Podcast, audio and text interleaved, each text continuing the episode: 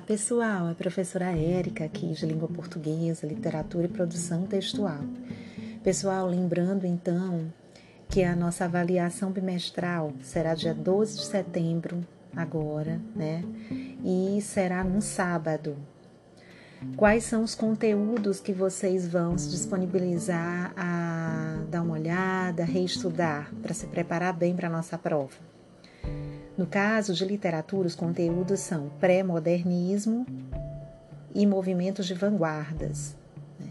E no caso de gramática, pessoal, o conteúdo vai ser sujeito e predicado. Certo? Então, quatro conteúdos ao total, tá? Para vocês estudarem bem e se saírem muito bem, viu? Ok?